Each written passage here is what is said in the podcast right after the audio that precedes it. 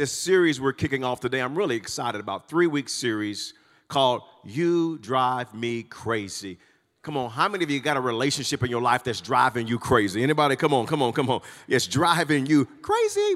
And so we want to help you today over the next several weeks, just the next few weeks, about how to make relationships work. And so I'm really excited about this series kicking off today. And I've titled today's message, Destructive Behavior. Destructive Behavior. I have a confession for you today. Sometimes my wife, Tiffany, drives me crazy. She's in the service right now. Sometimes I drive her crazy. Sometimes my kids drive me crazy. I know sometimes I drive them crazy. Sometimes my friends drive me crazy. Sometimes you drive me crazy.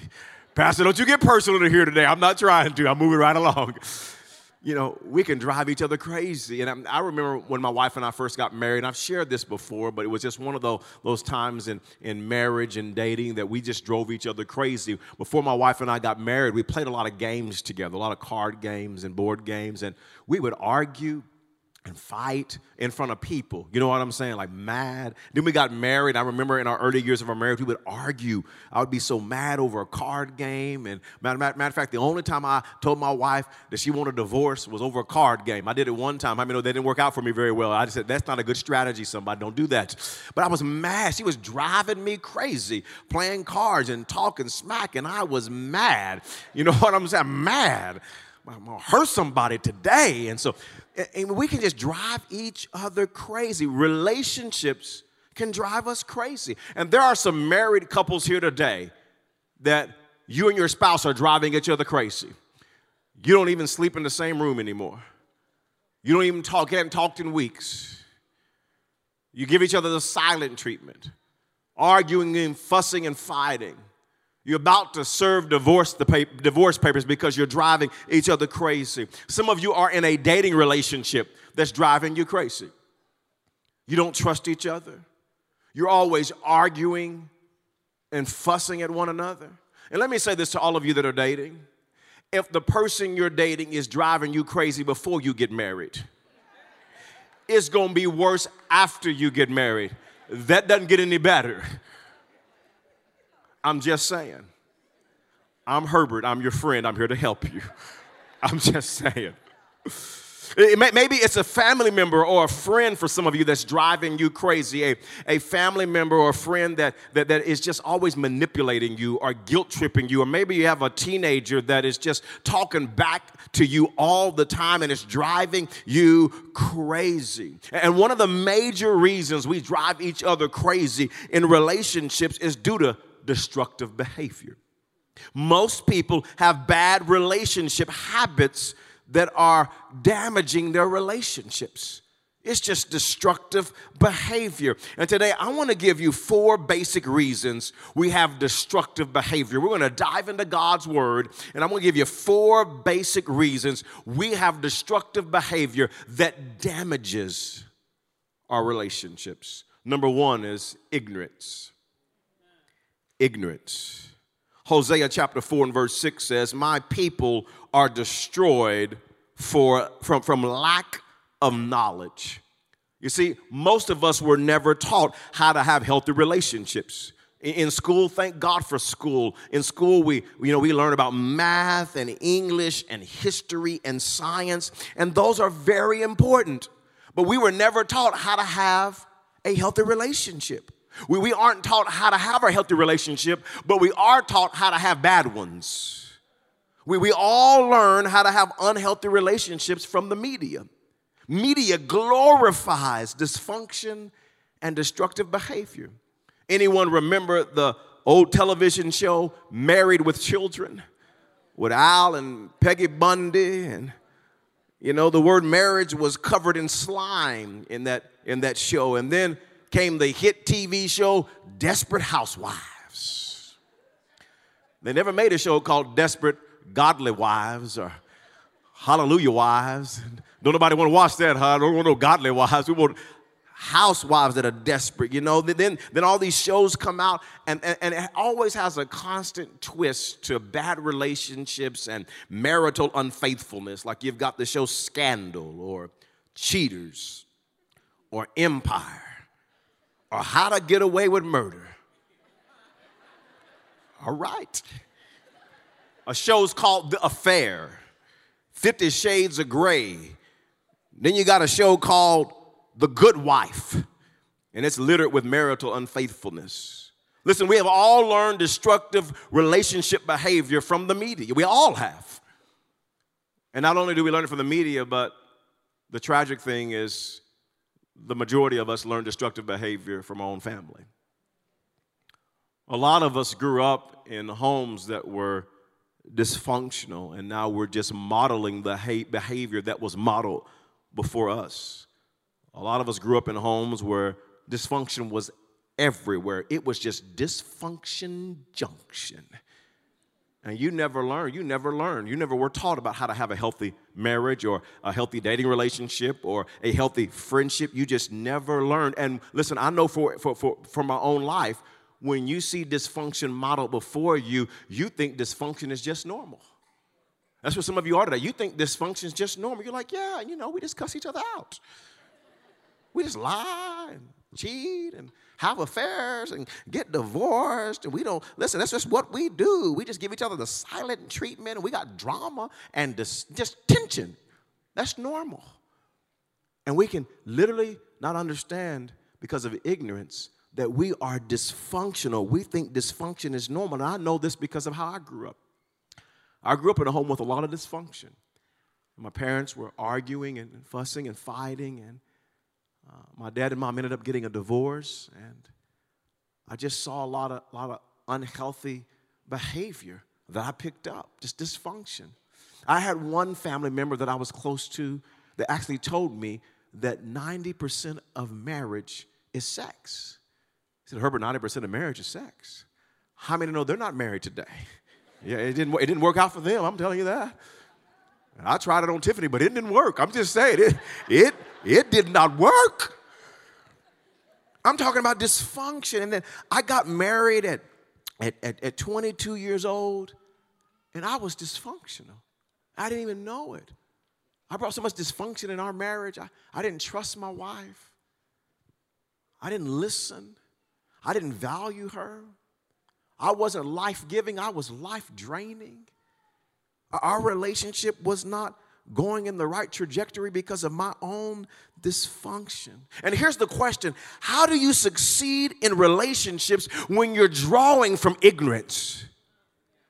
How do you win when your whole history and backdrop is ignorance and dysfunction? How do you succeed? Let me talk to you about that. The number one thing that you will need to be able to succeed is a teachable spirit a teachable spirit. The Bible is full of having a teachable spirit, especially in the book of Proverbs. I just want to share three verses with you out of the book of Proverbs on the importance of a teachable spirit if you're going to have healthy relationship. Proverbs chapter 12 and verse 15 says, Fools think their own way is right, but the wise listen to others. It's foolish to see your relationships aren't working and to keep believing that what you're doing is okay. That's foolishness. Matter of fact, let me give you four phases of ignorance. Four phases of ignorance. Just look at your neighbor and say, You fall in one of these categories. Just go into, yeah, four, four phases, four phases of ignorance. Number one is this you think you know what you don't know. That's phase number one. You think you know what you don't know. That's a bad place to be. To think you know. That's what the Bible talks about. Fools think their own way is right. Like you actually think that you know what you don't know. You're a fool. Number two is this. Here's the second phase. You don't know what you don't know. You don't think you know, but at least you, but you still, you don't know what you don't know, and that's being a fool. I don't know that I don't know. It's a bad place to be. Number three is this you know you don't know. At least, come on, at least you're not a fool. You know that what you're doing is not good. You know you don't know. But being right there still won't fix the problem. And phase four is this you begin to know and grow. You begin to know and grow. This is where destructive behavior begins to change. You begin to know and grow. You have a teachable spirit. Proverbs chapter 19, verse 20 says, Get all the advice and instruction you can so you will be wise the rest of your life. And uh, wise people get advice, they get all the instruction they can. Wise people know that they don't know it all. They have a teachable spirit and they're constantly learning. Proverbs chapter 15 and verse 14 says, A wise person is hungry. Here's how you'll know if you're a fool or if you're wise today. A wise person is hungry for knowledge, while the fool feeds on trash. And some of you are damaging your relationships because you're feeding on trash. Garbage in, oh, you already know. Garbage out on all your relationships. And some of you are hurting your relationships because you aren't, you aren't hungry for knowledge. You think that you can keep doing what you're already doing and get different results. That's called insanity. It's not working in your relationships. It's not helping. Your relationships aren't winning, but you can't, I'm just gonna keep doing it. I don't know no better. That's just how I grew up. That's how our family does it. It's not working. And, and no matter how long you've been married, no matter how long you've been in friendships or relationships, listen to me, we can all get better. We should all have a hunger. If you don't have a hunger today to get better, you're foolish. I'm not calling you a fool, the Bible is. A wise person is hungry for knowledge. Let me give you seven practical ways to store up relationship wisdom. Seven practical ways to store up relationship wisdom. We got to be hungry for wisdom. We, we all need to get better. Number one is this if you're married, read a marriage book or a marriage devotional every year. Just read a marriage book. Read a marriage devotional every year. Keep learning. You say, Pastor, I don't have time to be reading no marriage book. That's your problem. You're satisfied with where you are. You're content. You know, I, Pastor, I don't need to get better. Ask your spouse that. See if they say you need to get better. We all need to get better. Number two is this get in a small group. Get in a small group together. If you're married, get in a small group together. If you're in a dating relationship, get in a small group together. All of us, get in a small group. We all need people that will challenge us and help us. I'm going to talk a little bit more about negative influences in just a moment. It's a destructive behavior. Get in a small group. Number three is this go to Growth Track. It's a brand new class that we just got started. Week one of the classes today, you can go following this service to Growth Track. And in this class, not only do I help you discover your purpose, I'll teach you. I got it all video recorded, it's professionally done. You're gonna love it. Hey, listen to me. I share so many relationship principles in this class. So many relationship principles. Because discovering your purpose is always connected to people. And I, so I teach about people and relationship skills and help you discover your, you get to this class. You say, Pastor, I don't have time to get to this class. That's a problem. You got to be hungry to grow, hungry for wisdom. Number four is this have a godly couple mentor you.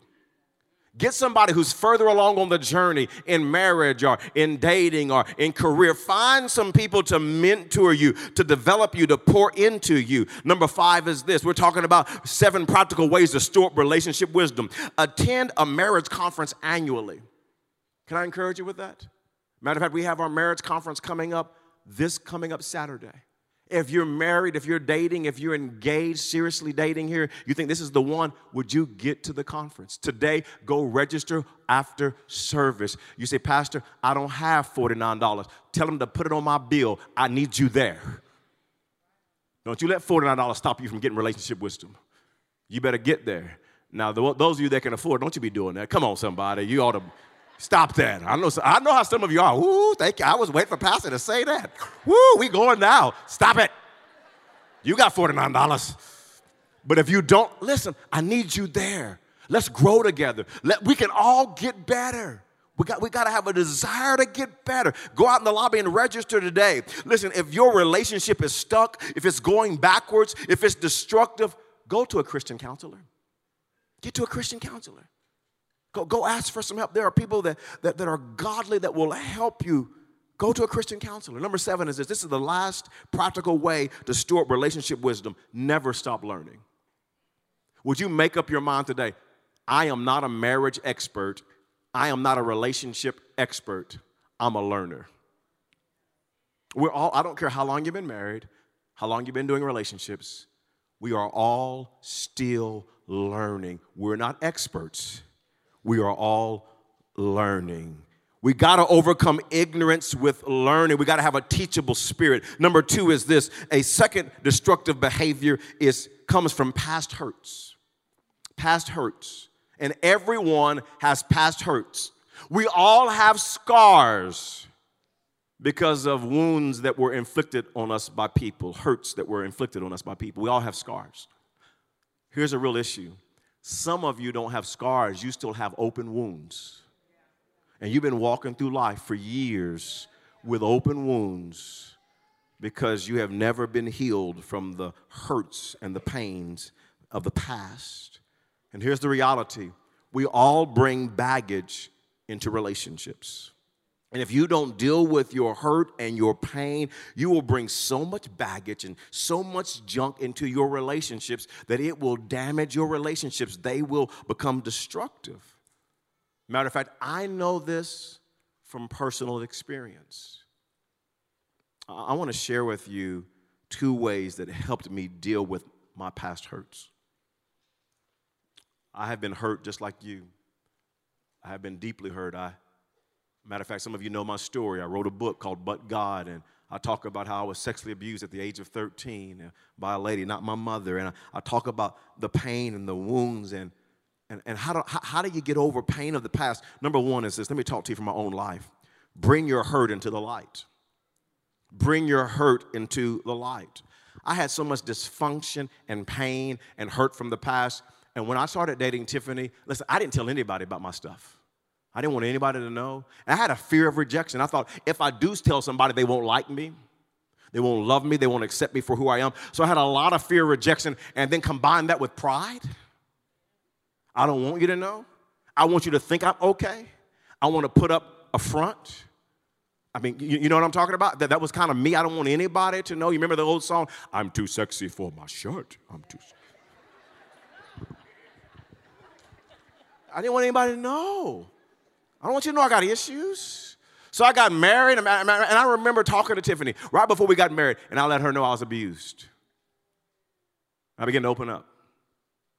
Because I brought so much dysfunction into our marriage because of the pain and hurt of the past. But when I began to bring it into the light, to talk to my wife, to talk to friends, eventually talk to our church, you know how much healing took place in my life and how much dysfunction began to dissipate?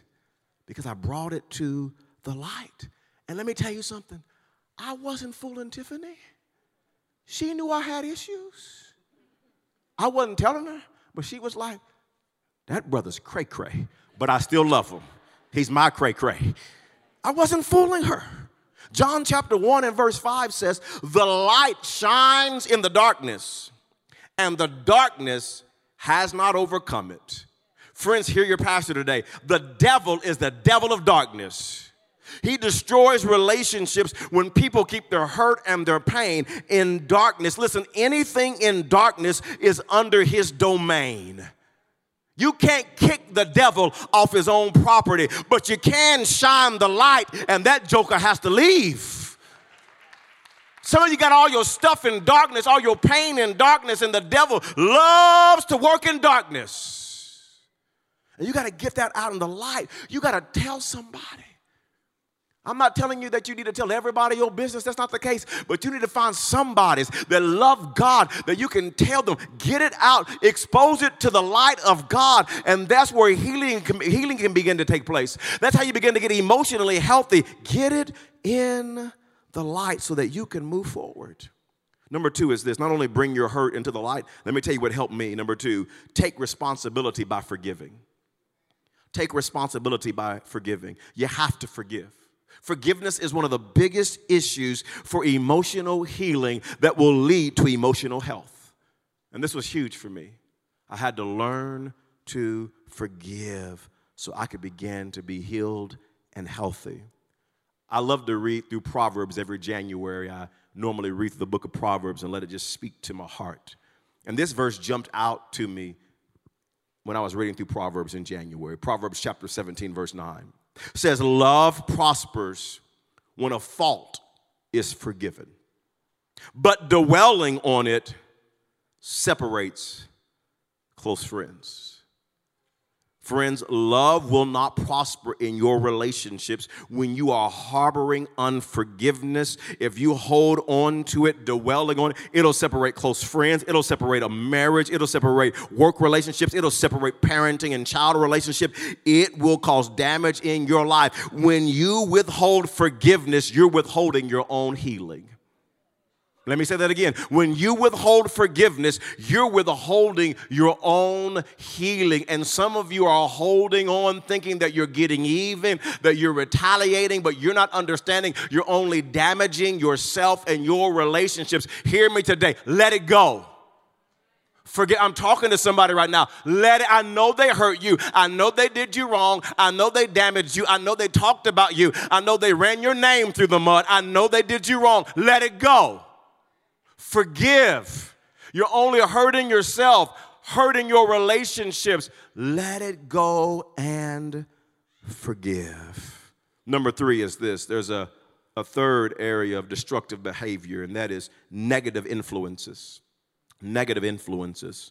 I want you to hear this verse out of the Message Bible, Proverbs chapter 13, verse 20. It says, Become wise by walking with the wise, hang out with fools, and watch your life fall to pieces. Here's what I've learned. I want to teach you something right now. Right? This, this could revolutionize your life if you understand this. Divorce, adultery, addictions, abuse run in groups. You will find that when divorce happens or adultery happens or addictions happens or abuse happens, there's a support system for it. There, there, are people who will actually encourage you and justify it and feed it into you. Just go ahead and leave. Go ahead and knock him out. Just slap her. Just people talking crazy. Listen, friends will predict your future. I say it all the time your friends will predict your future. It's important to have the right friends, the right support system that will strengthen your marriage, strengthen your relationships. Listen, sometimes Tiffany gets on my nerves. I love her, but sometimes she's on my last nerve. And I get on her last nerve. And I don't need no friend saying, Oh, she's on your nerves today. And she, yeah, let's go to the strip club, Pastor. I don't need you as my friend. Let's just go, let's just go get drunk. Let's just, let's just, don't even go home tonight. Just come on and spend the night at my house. I don't need you as my friend. I don't even have friends like that. I got friends in my life when I'm frustrated and my wife's on my nerves, my children, children on my nose, nerves. You need to go home and forgive. You need to go home and love. You need to go home and be a man and work that out and pray for your family and lead by example. I got friends in my life that look me in my, in my eyes and say, You better go ahead and pray on through. Love is not a feeling, it's a commitment, sir. You got to get around the right. Some of you got some wrong friends in your life. Listen, destructive behavior runs together. There's a support system for destructive behavior. And always it piques my interest when people say, you know, Pastor, I don't know why all my friends are just, I'm telling you, they just bad. I just don't. Woo, I'm trying to pray for my friends. All of them just bad. Just woo, just woo, bad. Well, let me tell you something. It's because you bad. But let me move on. Let me move. Let me let me move on. The church is the best place to find relationships. The church is not perfect, but there are people that love God, that love you, and want your best interest and want you to thrive with God and your relationships. You got to make sure you have the right influences in your life. Number four is this. Number four is this. Here's a, here's a fourth destructive behavior, and that is defensiveness. I want to break this down for you. This is so huge. Defensiveness. One of the biggest things that causes destructive behavior is people are defensive.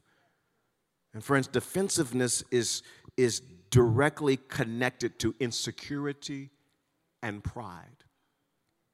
And then your insecurity won't let you say that you're defensive, and pride sure won't let you say it. So you go around being defensive all the time. And I know this because I did it. The Bible says regarding pride in Proverbs chapter 16 and verse 18, not the message Bible, it says, First pride, then the crash. The bigger the ego, the harder the fall. John Gottman from the University of Washington said they have four predictors of divorce. That they can predict divorce with a 93% accuracy. And one of the biggest predictors they, they, they have out of the four, one of the biggest predictors is defensiveness. When, when a person won't allow their spouse the right to share their feelings. And it's not just true in marriage, it's true in any relationship. When a person is defensive and won't let, let another person share, listen, it causes damage to the relationship. Let me give you four destructive results of defensiveness. I know I'm giving you a lot of material today.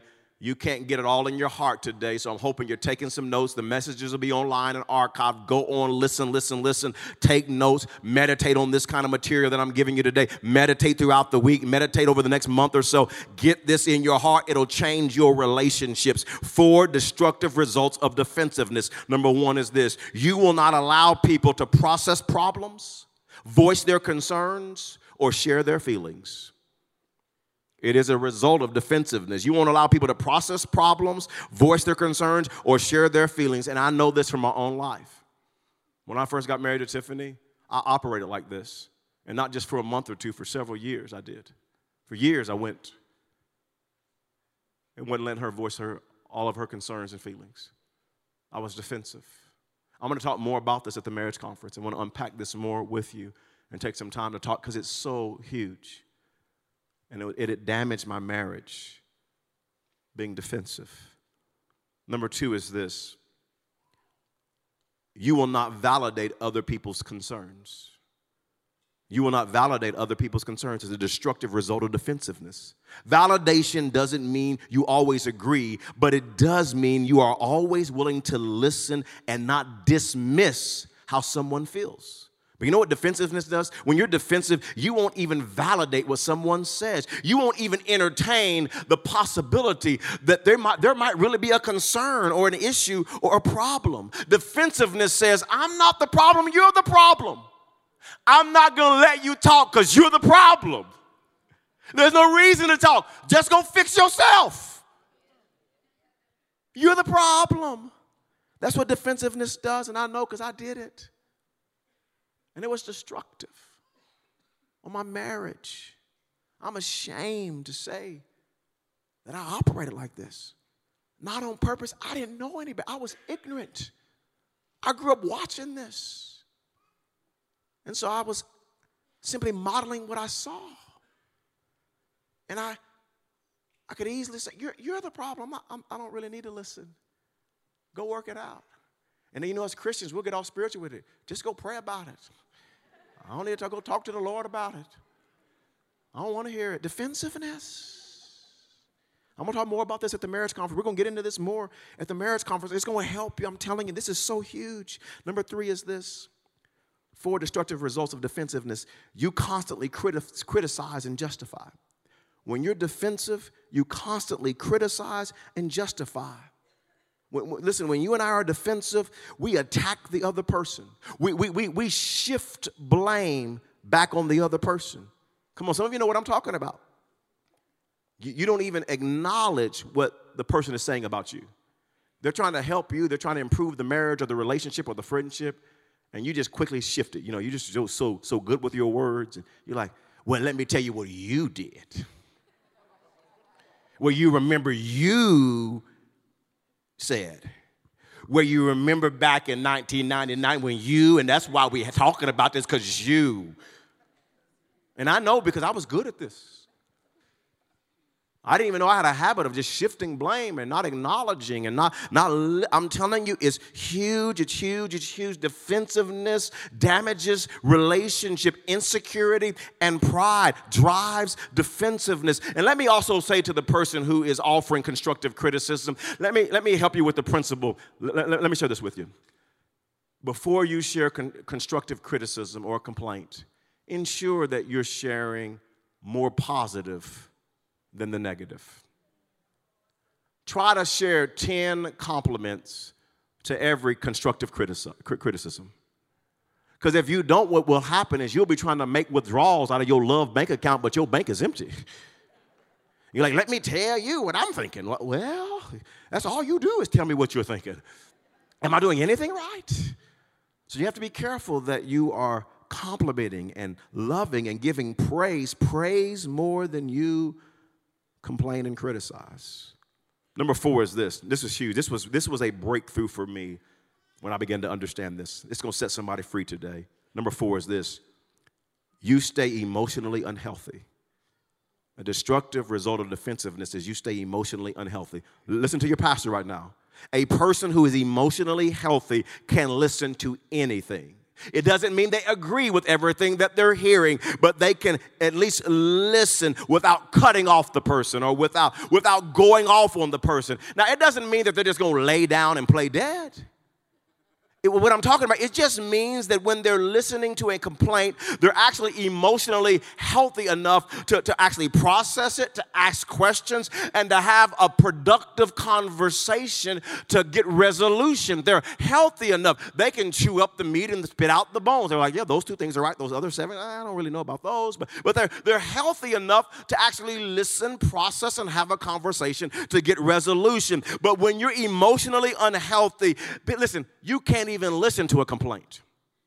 You, you can't even entertain constructive criticism because you take it personally.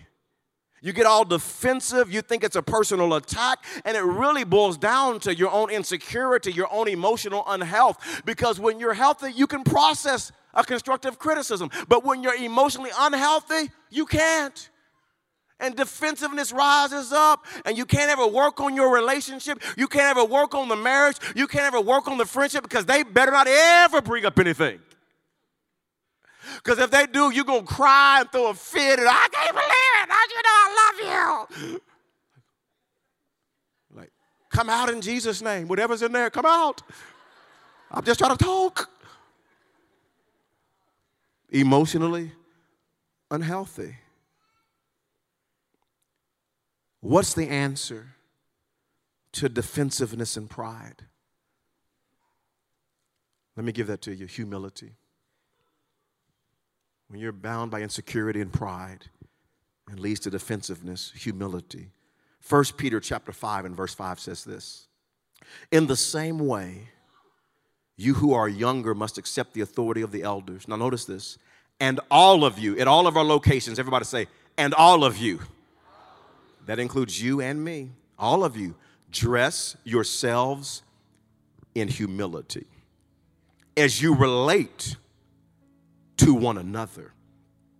For God opposes the proud, but gives grace to the humble. So humble yourselves under the mighty power of God. And at the right time, He will lift you up in honor. And some of you are all dressed up today with pride and arrogance. You're dressed up with it. And today, you got to begin to take off, begin to strip off the pride and arrogance. And the Bible says, clothe yourselves, dress yourselves, get dressed with humility. Pastor, what does humility look like? When you clothe yourself with humility, humility forgives. Humility says, I'm sorry.